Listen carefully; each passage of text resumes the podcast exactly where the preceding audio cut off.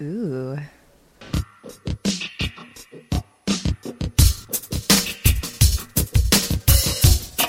Off the shell. Okay, five rabbits, Choco Fruit Pina. It's a chocolate stout with pineapple. Ah, like pina colada. Yeah. It well, it's- smells very pineapple. well, pina is the Spanish word for pineapple. Uh-huh. And do you know why pineapples are called pineapples? Because they're like pine cone looking on the outside. kind That's of? exactly it.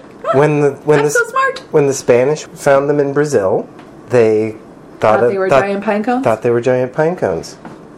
They were discovered in 1664. Well, this is delicious beer. I like it a lot. Yeah, chocolate, pineapple, chocolate and fruit. It's Chocolate like a covered pineapple is so good. I've gotten it before in those fruit bouquets. It makes my stomach hurt because I don't know, pineapple just does, but I like the taste of Oh. it together.